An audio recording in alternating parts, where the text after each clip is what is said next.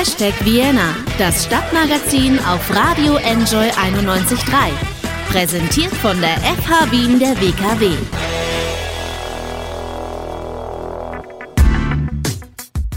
Herzlich willkommen zu einer neuen Ausgabe von Hashtag Vienna. Mein Name ist Anna Moore und es ist mal wieder Montag. Warum heißt der Montag so?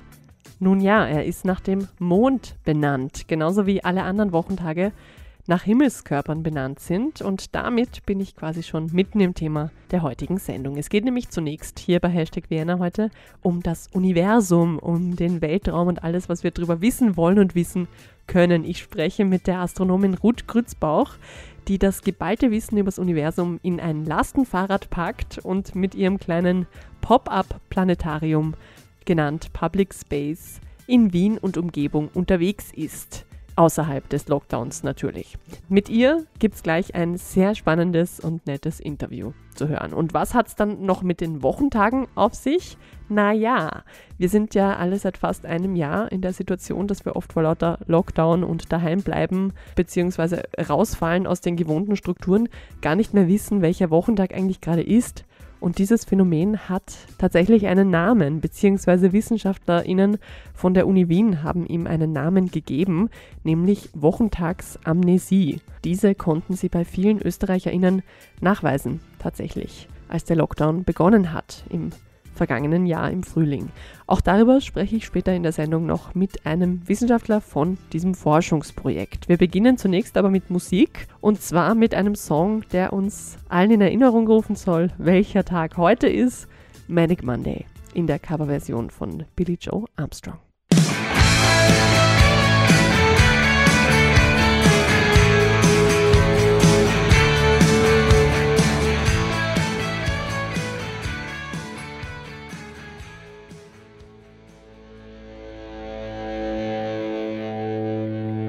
Über uns ist das Weltall.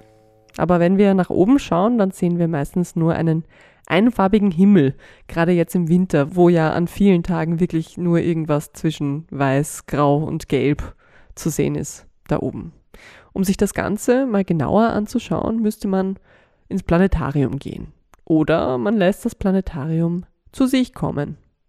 Das klingt jetzt nach, ja, ja, wie soll das bitte gehen? Es geht aber.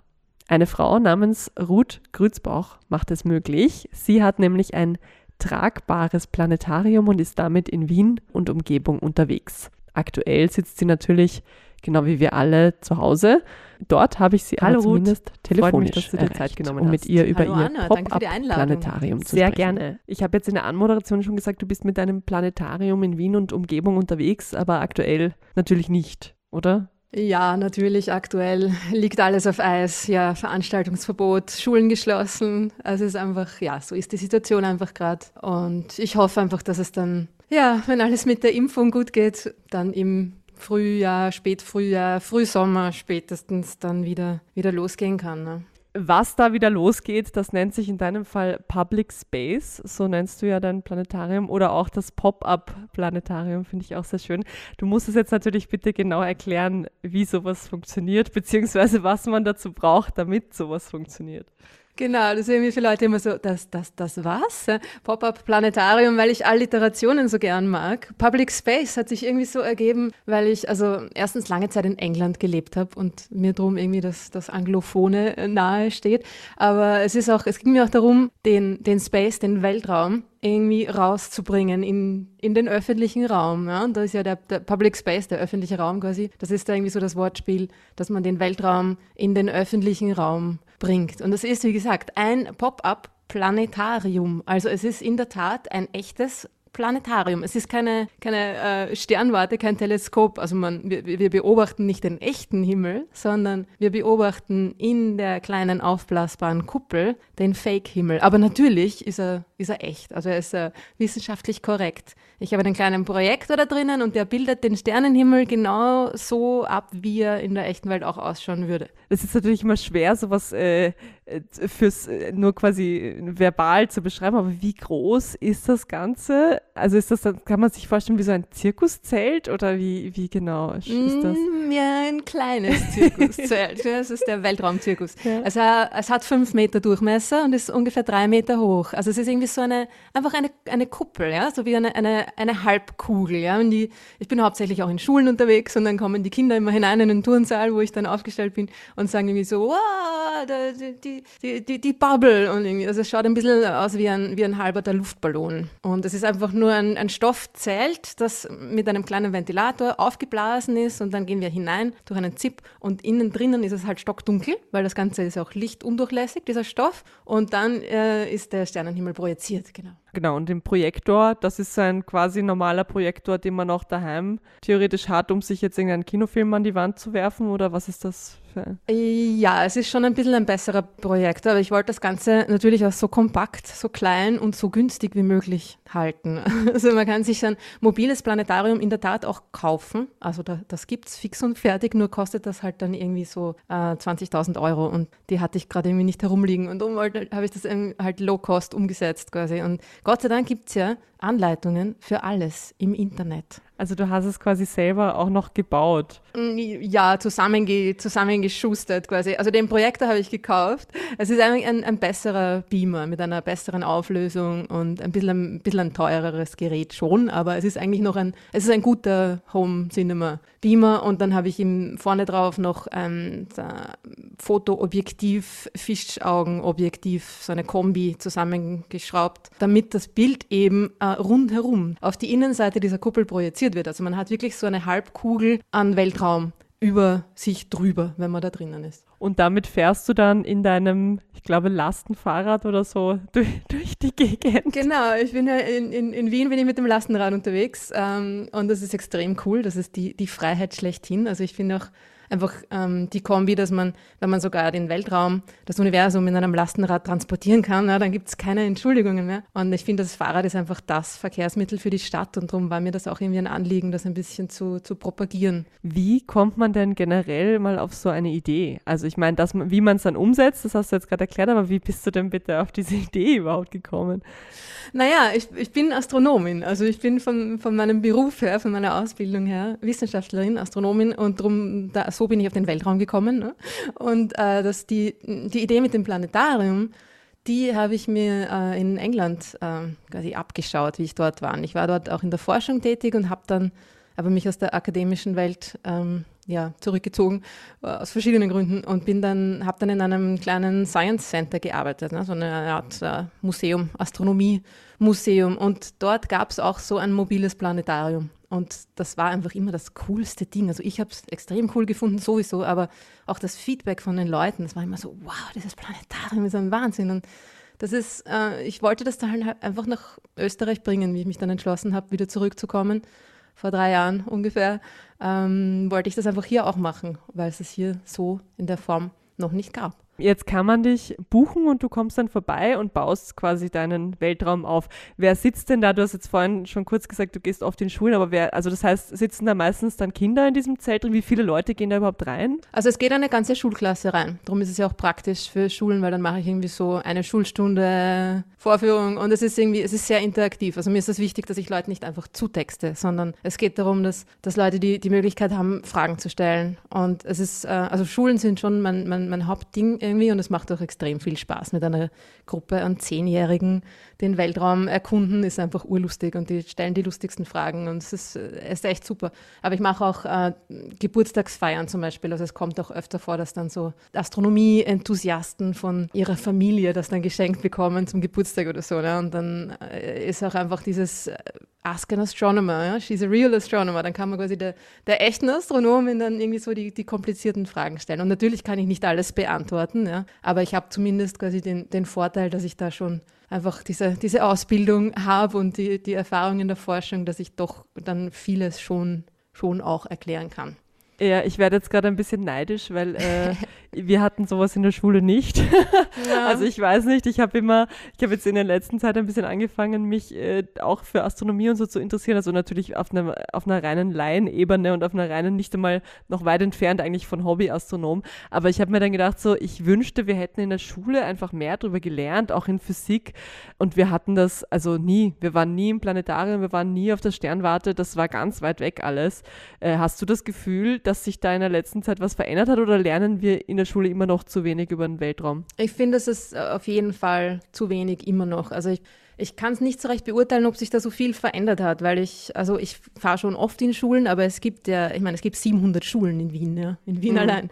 Und immerhin, immerhin wirst du jetzt gebucht, ne? Also und äh, gut, damals gab es dich noch nicht, vielleicht in der Form, als ich in der Schule war, aber trotzdem, ja. es wurde auch nichts anderes dergleichen ja. gemacht. Ich habe aber schon den Eindruck, dass es hauptsächlich an sehr engagierten Lehrerinnen und Lehrern liegt, die mich da buchen. Und es ist ja auch so, also äh, so geht es ja den meisten Leuten. Das ist ja auch ein, ein, ein äh, Aspekt meiner Motivation, dass ich einfach draufgekommen bin, dass die meisten Leute sich extrem für dieses Thema interessieren, aber sehr wenig wissen. Das gehört einfach irgendwie nicht zur Allgemeinbildung anscheinend, obwohl das Interesse so stark da ist und man hat irgendwie so ein bisschen so die, den Bammel davor, weil es irgendwie mit Physik und Mathematik zu tun hat. Und das ist aber alles nicht so tragisch. Also man kann da irgendwie wirklich, man muss da jetzt keine Formeln, keine, keine Gleichungen lösen, um ein bisschen was über Galaxien zu verstehen. Ja.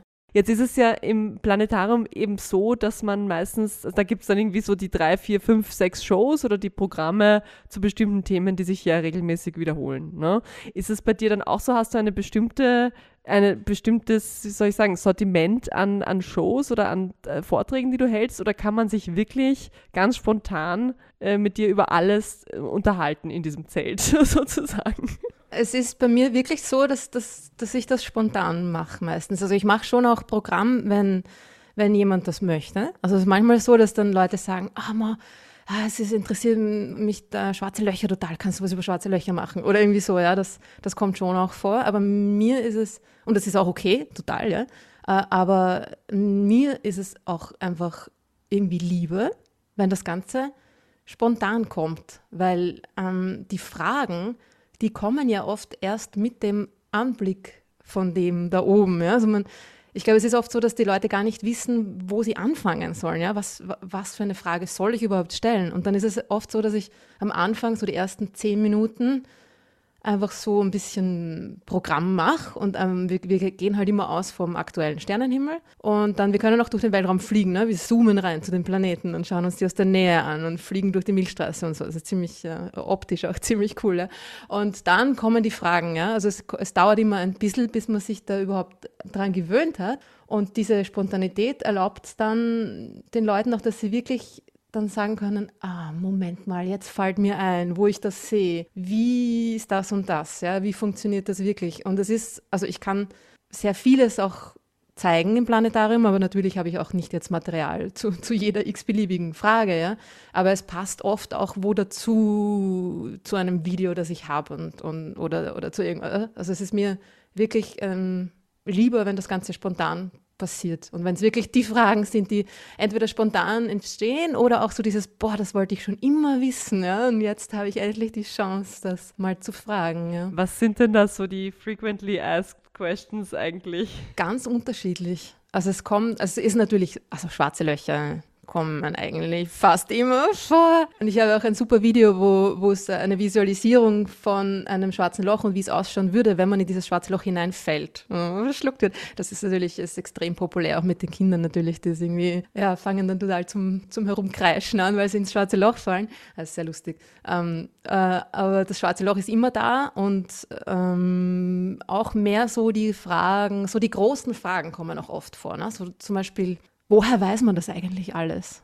Finde ich ist eine super Frage, weil das, das, das ist eine Frage eigentlich mehr, so ist eine Metafrage nach der Methode mehr als, als Fakten. Ja? Also es geht mir weniger darum, jetzt da jetzt irgendwie Faktenwissen zu vermitteln, sondern es geht darum, da überhaupt erstmal nach oben zu schauen sich zu überlegen, Moment mal, ja, das ist da alles da. Wo, wie, woher wissen wir das? Ja? Woher können wir als, als mini kleine Dinger so viel über dieses riesige, unendliche Universum wissen? Ja? Und das, das finde ich ist dann immer sehr gut. Und da kann man dann über, da kann man dann über alles reden. Ja? Das ist die, der Ausgangspunkt. Genau. Und der Anfang des Universums ist auch immer ein Thema. Also der Urknall und was war davor und irgendwie so, ne? Da geht es ja schon fast in die religiöse, philosophische Richtung, ne? Das kann man dann mit einem kleinen Planetarium wahrscheinlich äh, nicht, das kann auch kein, ein großes Planetarium eigentlich nicht beantworten, die Frage, aber ja. Genau, da kommt es weniger auf die Größe des Planetariums an. Ja. Das ist dann aber auch etwas, was für mich interessant ist, weil eben da kommt es dann zu einer Diskussion. Ja. Und dann, dann, dann ist es nicht so, dass ich da die Expertin bin und die anderen hören mir zu, sondern dann, dann redet man halt irgendwie auf Augenhöhe über ein Thema, das uns beide interessiert und wo ich halt faktisch ein bisschen mehr weiß, aber es trotzdem einfach eine, eine gleichwertige Diskussion ist. Ja.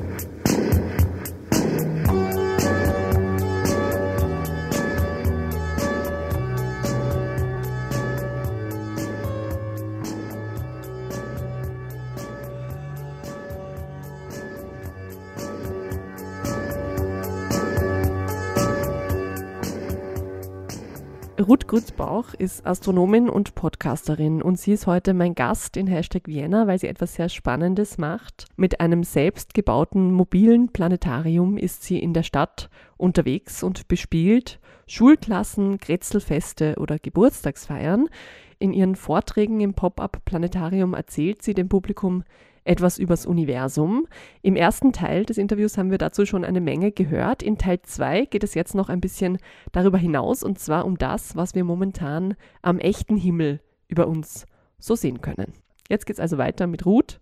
Viel Spaß damit. Es klingt auf jeden Fall schon mal so viel besser als jeder Kindergeburtstag mit Ponyreiten oder irgendwelchen Clowns, die dich erschrecken oder so. Na, hoffentlich, ja.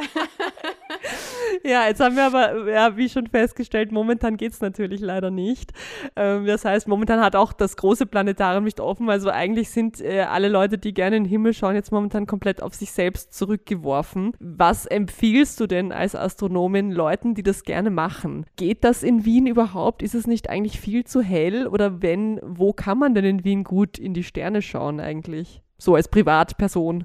Also es ist nicht, das stimmt natürlich, dass es in der Stadt äh, immer schwierig ist. Also zum wirklich äh, seriously Sterne schauen muss man, muss man raus aufs Land. Also aufs Land, du musst nicht äh, so weit weg. Also zum Beispiel ein Spaziergang irgendwie im Wienerwald kann schon voll helfen. Ja.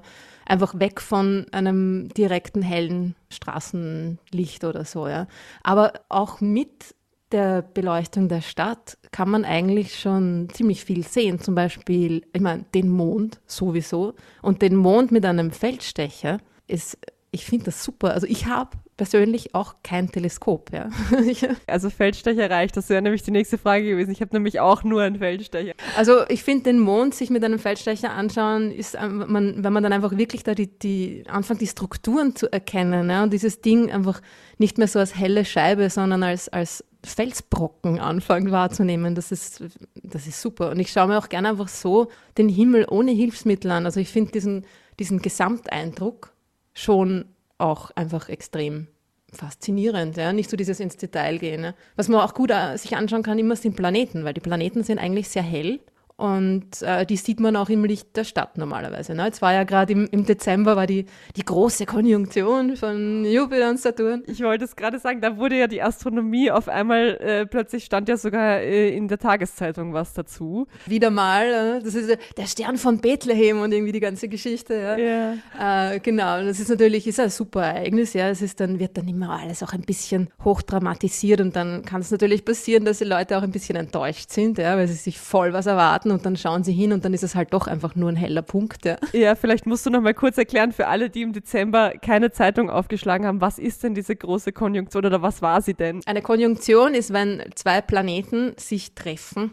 scheinbar natürlich nur. Äh, am, am, Himmel, also von unserem Blickwinkel aus gesehen. Die Planeten sind natürlich alle sehr weit voneinander entfernt, aber es ist so, dass dann in dem Fall jetzt mit Jupiter und Saturn die beiden quasi genau hintereinander stehen, von der Erde aus gesehen. Und es ist so, dass der Jupiter äh, den Saturn quasi auf der Innenbahn einholt und überholt. Der Jupiter ist ja ein bisschen näher an der Sonne dran, der Saturn ein bisschen weiter draußen und darum bewegt sich der Jupiter auch etwas schneller. Und das heißt, er hat ihn einfach eingeholt, überholt und von der Erde aus gesehen hat das genauso ausgesehen, als wären die quasi nebeneinander, fast übereinander. Und sie waren sich sehr nah. Also diese diese, dieses Überholen passiert ungefähr alle 20 Jahre. Alle 20 Jahre überholt der Jupiter den Saturn. Aber in dem Fall jetzt waren sie einander wieder extrem nahe, so nahe wie schon seit, glaube 400 Jahre waren es nicht mehr. Also vor 400 Jahren war das das letzte Mal, dass sie sich so nahe gekommen sind. Ich habe es verpasst, leider. Es war auch an, den, an dem Abend, glaube ich, wo ich geschaut habe, hätte man da ganz in der Nacht schauen müssen oder hätte man da, glaube ich, nur so am, am frühen Abend oder sowas gesehen? Oder wie war das? Äh, da war das Wetter so schlecht, bilde ich mir ein. Also ich habe es auch nicht gesehen und es war nicht nur an dem Abend, sondern auch die Abende davor und danach war es auch schlecht. Also es war leider wirklich für uns eigentlich nicht wirklich sichtbar. Ja. Aber kann man denn, also ist es überhaupt, weil du sagst Planeten sehen, ist es realistisch mit einem Feldstecher? Ähm, man sieht ja die Planeten leuchten, aber man jetzt, also man erkennt jetzt nicht die Struktur vom, vom Jupiter und die Ringe vom Saturn, oder? Nein. Du sie, was du siehst in einem, in einem guten Feldstecher, sind natürlich die, die vier großen Monde vom Jupiter, die galileischen Monde, die schon Galileo Galilei vor 400 Jahren in seinem Teleskop gesehen hat. Und darum heißen sie auch so, weil er sie entdeckt hat. Und die sieht man auch in einem Feldstecher. Also man sieht den, den Jupiter als hellen als helles Scheibchen, also man, erkennt noch keine Struktur, aber man sieht schon, dass das irgendwie ein Scheibchen ist und dann diese vier Punkte so in einer, in einer Linie neben diesem Scheibchen. Okay? Die, die bewegen sich natürlich auch um den Jupiter herum. Das heißt, die sind immer in einer anderen Position. Manchmal sieht man sie alle vier quasi aufgereiht wie an einer Perlenkette und manchmal sieht man einen davon nicht, weil er gerade äh, hinterm Jupiter ist oder wie auch immer. Ja, aber kann man auch im Internet schauen, wo die gerade sind, wie die gerade stehen und dann kann man, kann man das irgendwie ähm, im Feldstecher überprüfen. Und wenn man einen richtig, richtig, richtig guten Feldstecher hat, so ab 20-facher Vergrößerung, kann man sogar schon die Ringe vom Saturn äh, erahnen, sagen wir mal so. Ja? Also was man dann sieht, ist so eine Art Henkel, nennt man das. Also man sieht den Saturn und dann so links und rechts kann man schon erahnen, dass das so ein bisschen ein ausgebeultes, äh, ja, henkelartige Struktur ist. Ja? Und das kann man, also 20-fache Vergrößerung ist ist so quasi das Minimum, wenn die Bedingungen sehr gut sind, wenn die Wetterbedingungen sehr gut sind. Was sieht man denn aktuell am Ende Jänner, Anfang Februar Himmel? Es ist jetzt irgendwie planetentechnisch gar nicht so viel los, aber was man noch sieht, ist der Mars. Den sieht man jetzt schon seit einiger Zeit sehr gut. Der hat im, im Herbst, war der in Opposition, nennt, nennt man das, also genau gegenüber von der Sonne, von der Erde aus gesehen. Ne? Das heißt, er war sehr gut zu sehen, weil er genau mitten in der Nacht äh, hoch am Himmel zu sehen war und sehr hell, weil er voll von der Sonne angestrahlt worden ist und, und wir auch nah an ihm dran waren. Ne? Da hat die Erde den Mars auf der Innenbahn überholt. Das war im Oktober. Und jetzt ist er, aber jetzt geht er schon langsam wieder, also wir eigentlich, ne, bewegen uns schon langsam von ihm weg und darum wird er ein bisschen weniger hell und ist jetzt nicht mehr so gut zu sehen, aber ist immer noch sehr, sehr hell. Immer noch heller als die meisten Sterne, die man so am Himmel sieht. Und der Unterschied ist auch, dass ein Planet nicht funkelt. Also wenn man einen rötlichen Punkt am Himmel sieht, der still ist, der nicht flackert, der nicht funkelt, dann ist es wahrscheinlich der Mars. Oder ein UFO. Wahrscheinlich eher der Mars. Was hältst du von diesen äh, Sky Map äh, und sonstigen Apps, die man sich herunterlädt, um, um sich da irgendwie den Himmel genauer vorstellen zu können? Ich habe die Erfahrung gemacht, sowas verwirrt mich total. Mhm, das kommt darauf an, ob man ein Kartentyp ist oder nicht. Ja? Also wenn einem das leicht fällt, dann, dann ist das natürlich sehr gut. Also die, die Apps am Handy habe ich die Erfahrung gemacht, dass die oft nicht so gut funktionieren, wie sie sollten. Ja? Also natürlich dann eine, eine ich finde immer noch eine, eine ausgedruckte Karte ist da irgendwie da weiß man, dass sie, dass sie funktioniert, ja, dass es geht. Aber es ist, auch, es ist oft schwierig, sich zu orientieren, ja, das stimmt. Also es ist einfach, doch, wenn man zum Beispiel ein paar Sternbilder am Himmel kennt, dann ist das schon von der Orientierung her sehr gut, dann braucht man vielleicht gar nicht mehr eine, eine, eine Karte. Natürlich, wenn man dann jetzt schon irgendwie in den Bereich Amateurastronomie geht und dann mit seinem Teleskop den Nebel XY beobachten will, dann braucht man natürlich wieder eine Karte, ja. Aber mit der Orientierung von ein paar Sternbildern geht das irgendwie recht gut. Und den Mars, also den, wenn man den Mars sieht, dann ist es eigentlich ziemlich klar, dass es ist. Man sieht den Grad am Abendhimmel. Und es ist so, dass jetzt am Abend, am frühen Abend, da um den Mars herum, im, im Westen, ja, Südwesten, nicht so viele helle Sterne sind. Der steht irgendwie gerade auf einem, an einem Gebiet am Himmel, wo einfach nicht so viele helle Sterne sind und darum steht er da ziemlich allein auf weiter Flur. Ist recht hell immer noch und so leicht rötlich und funkelt nicht. Ne? Also das ist eigentlich schon ziemlich, der ist ziemlich leicht zu erkennen und dann kann man sich auch ziemlich leicht sicher sein. Und was auch noch extrem cool ist mit dem Mars, ist, dass ja am 18. Februar der nächste Mars Rover am Mars landet. Aber den kann man dann nicht sehen. den Rover leider nicht, nein, aber. Aber der wird Bilder schicken, oder? Genau, und die ist ein bisschen verzögert, ne? aber ja. man kann sich, am, wenn man am 18. und an dem Tag ist es ganz cool, ich schon irgendwie schon nachgeschaut im, im Planetariums-Simulationsprogramm, dass da, da wird der Mond ganz nah am Mars stehen. Also da zieht der Mond gerade am Mars vorbei. Das heißt, du siehst am Abend so die, die Mondsichel gleich daneben, den Mars, den roten Punkt. Und dann kann man sich vorstellen, und jetzt gerade um 21 Uhr am Abend ist geplant. Ne? Jetzt gerade landet dieser Rover auf diesem kleinen roten Punkt, den ich da oberhalb des Mondes sehe. Gibt da eigentlich die NASA sowas wie Livestreams raus, wo man diesen Rover beobachten kann dabei, wie der landet oder so? Ich, die NASA macht ganz sicher einen Livestream. Die sind da ziemlich gut, was das angeht. Die machen bei, bei allem einen Livestream. Und die sind auch irgendwie recht unterhaltsam normalerweise. Also die haben, die wissen schon, wie das geht. Ja? Die haben ein gutes Öffentlichkeitsarbeitsprogramm irgendwie. Und also die Sache ist ja die, dass die Signale vom Mars eine Zeit lang brauchen, bis sie bei uns sind. Ja? ungefähr eine halbe Stunde oder so. Ne? Also man kann quasi den Livestream mit halber Stunde Verzögerung anschauen. So in etwa. Dann, die, also die Landung geht irgendwie wahrscheinlich live nicht, weil das, ähm, ja, also es ist irgendwie, es gibt diese, diese Mission hat natürlich einen, einen Orbiter, also eine, eine Raumsonde, quasi den Mars, äh, um den Mars rundherum fliegt und dann eben diesen, diesen Lander, diesen, diesen Rover, der dann sich abkoppelt und ähm, am Mars landen wird.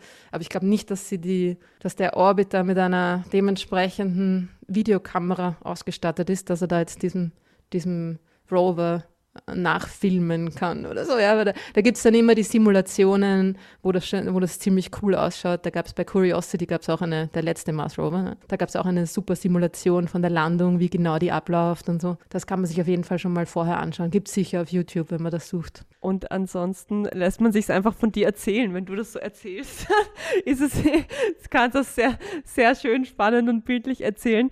Ähm, ja, um nochmal zurückzukommen aufs Planetarium, die, der Lockdown ist ja dann irgendwann hoffentlich bald auch mal wieder vorbei. Wie, wo, was äh, muss man denn tun, um dich zu buchen? Also man geht auf deine Website und schaut einfach, ob du einen Termin frei hast, oder? Na, am besten schreibt man mir ein E-Mail. Also ich habe jetzt keinen, keinen ähm, Live-Kalender irgendwie auf der Webseite.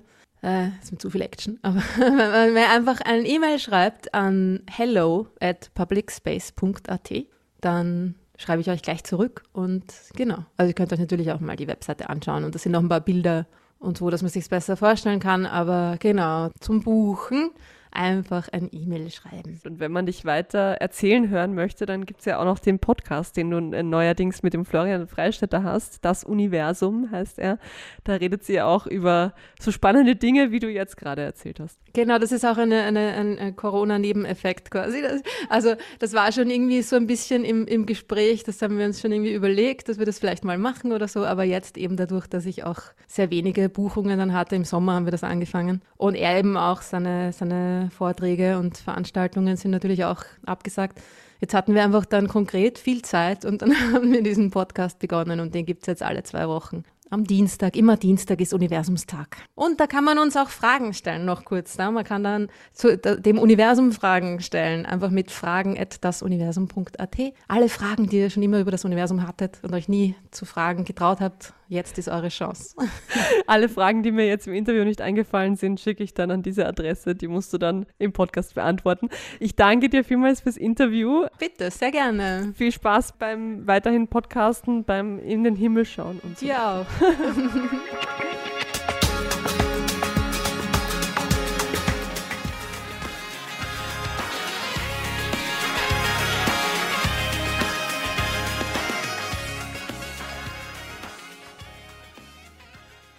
Was für ein Tag ist heute eigentlich? Diese Frage haben wir uns früher zum Beispiel in den Sommerferien manchmal gestellt. Und als erwachsener Mensch stellt man sie sich in der Regel vielleicht zwischen Weihnachten und Silvester, äh, wenn die meisten Leute Urlaub haben und sich im Fernsehen die x-te Wiederholung von irgendeinem alten Film anschauen. Und dann ist es ja auch okay. Aber was, wenn man auf einmal in einer Situation ist, wo sich irgendwie jeder Tag nach sowas anfühlt, weil auf einmal alles stillsteht und jeder Tag gleich ausschaut. Diese Situation kennen mittlerweile alle beziehungsweise sehr viele von uns. Jetzt ist es bald ein Jahr her, dass in Österreich der erste Lockdown in Kraft trat. Und das Phänomen, dass man gar nicht mehr sagen kann, welcher Tag eigentlich ist, ist nicht nur mittlerweile zum Meme auf Instagram und in anderen sozialen Medien geworden, sondern es hat mittlerweile einen Namen. Eine Gruppe von ForscherInnen hat dieses Phänomen als Wochentagsamnesie tituliert und untersucht. Also grundsätzlich ähm, ist diese Wochentagsamnesie ist jetzt ein Begriff, den wir uns im Forscherinnen-Team so mal ausgedacht haben. Es ist kein Fachbegriff. Ja. Aber was dieser Begriff einfangen soll, ist, äh, was wir, glaube ich, alle zu irgendeinem Zeitpunkt seit Beginn der Pandemie äh, miterlebt haben, dass wir äh, an einem Tag äh, vom Computer oder sonst irgendwo sitzen und einfach plötzlich nicht mehr wissen, welcher Tag eigentlich gerade ist. Da gibt es dann verschiedene Erklärungen, warum das vielleicht so ist. Aber das, was am offensichtlichsten ist es natürlich, dass einem einfach die täglichen Strukturen, an denen man sich orientiert, die waren einfach plötzlich weg. Und deswegen hat man einfach plötzlich gar nicht mehr gewusst, okay, welcher Tag heute ist, überhaupt ist, weil es auch vielleicht auch gar keine Relevanz mehr hatte, welcher Tag heute ist, weil eh die Tage alle ineinander verschwommen sind. Jakob Moritz Eberl ist Sozialwissenschaftler und arbeitet mit am Austrian Corona Panel Project. Das ist ein Forschungsprojekt, bei dem regelmäßig Online-Umfragen stattfinden, die festhalten sollen, wie die Bevölkerung mit der neuen Normalität in Anführungsstrichen umgegangen ist und immer noch umgeht und wie sie dazu steht.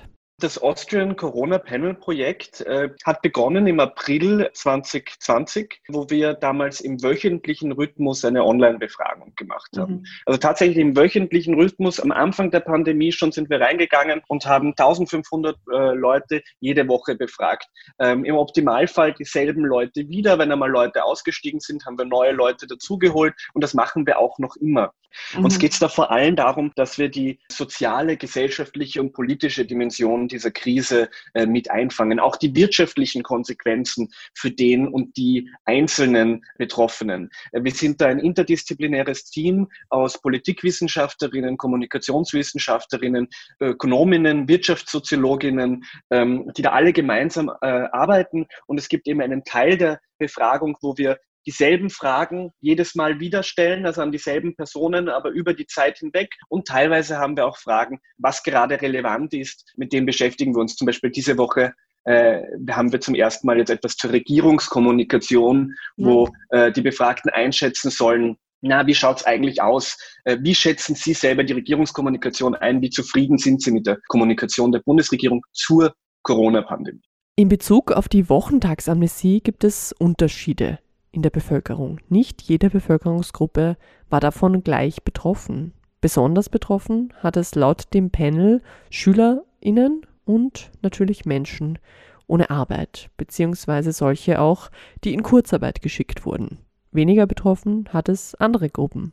Für uns schmunzelnd, etwas überraschend, Pensionistinnen sind nicht so stark davon betroffen, wenn man jetzt sagen würde, mit ein bisschen am Schmäh, das sind ja die älteren Personen, die vergessen doch sicher sofort, welcher Wochentag ist. Es ist genau das Gegenteil. Die sind es gewohnt, dass, ähm, dass diese starren Strukturen, an die wir uns noch sehr stark orientieren, sei es als Schülerinnen, sei es als Studierende, sei es als in dem Fall Lehrende oder als Erwerbstätige. Wir strukturieren unseren gesamten Alltag anhand externer Strukturen, anhand irgendwelcher Regeln, die uns vorgegeben werden. Pensionistinnen, die sind es gewohnt, ihren Alltag selbst zu strukturieren und haben das auch über die Jahre gelernt.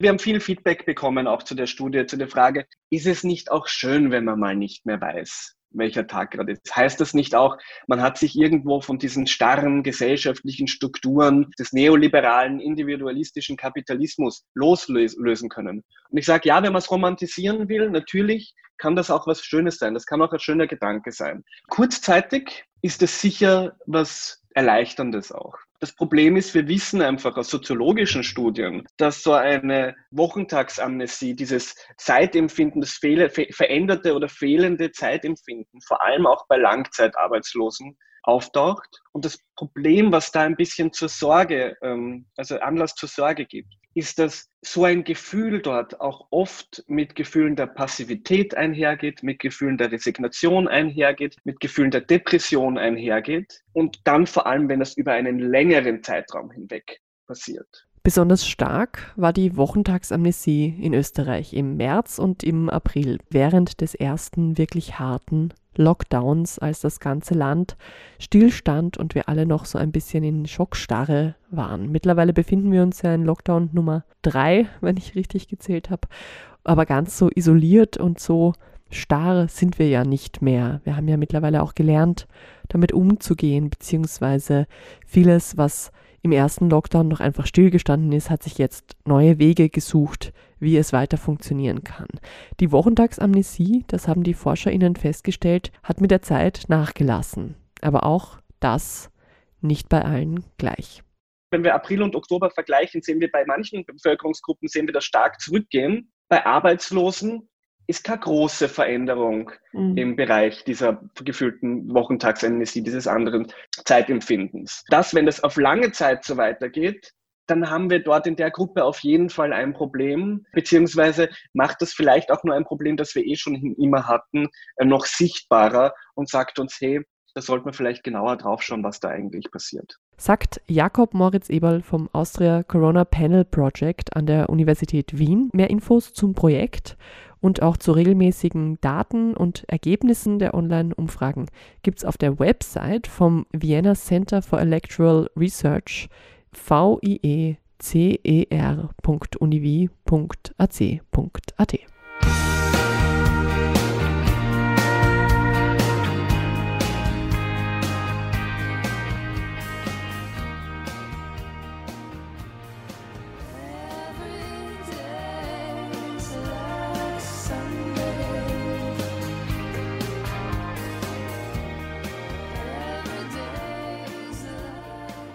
Die Pretenders waren das mit einer Coverversion von Every Day is Like Sunday im Original von Morrissey. Ja, noch ist Montag. Bis sich der nächste Tag nach einem Sonntag anfühlt, dauert es also noch eine ganze Woche. Außer, wie wir gerade gehört haben, es handelt sich um einen Fall von Wochentagsamnesie. Dann ist ein bisschen wurscht, welcher Tag eigentlich ist. Ich wünsche jetzt trotzdem eine schöne weitere Woche. Lockdown hin oder her. Man muss im Endeffekt eh das Beste aus der Situation, die gerade ist, machen. Und in diesem Sinne sage ich danke fürs Zuhören. Wie immer kann man diese Sendung auch nachhören als Podcast auf wien.enjoyradio.at oder auf allen guten Streaming-Plattformen. Wir hören uns kommende Woche hier wieder. Montag ist der Hashtag Vienna-Tag. Das kann man sich im Kalender eintragen, dann ist es vielleicht mit der Wochentagsamnesie nicht mehr so schlimm. Das hält mich aber trotzdem nicht davon ab, jetzt diese Sendung mit einem Song namens Saturdays zu beenden. Von Twin Shadow und Heim kommt er. Auf Wiederhören.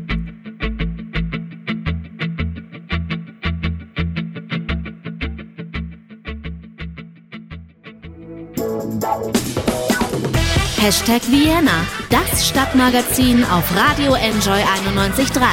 Jeden Montag von 11 bis 12 auf Radio Enjoy 91.3.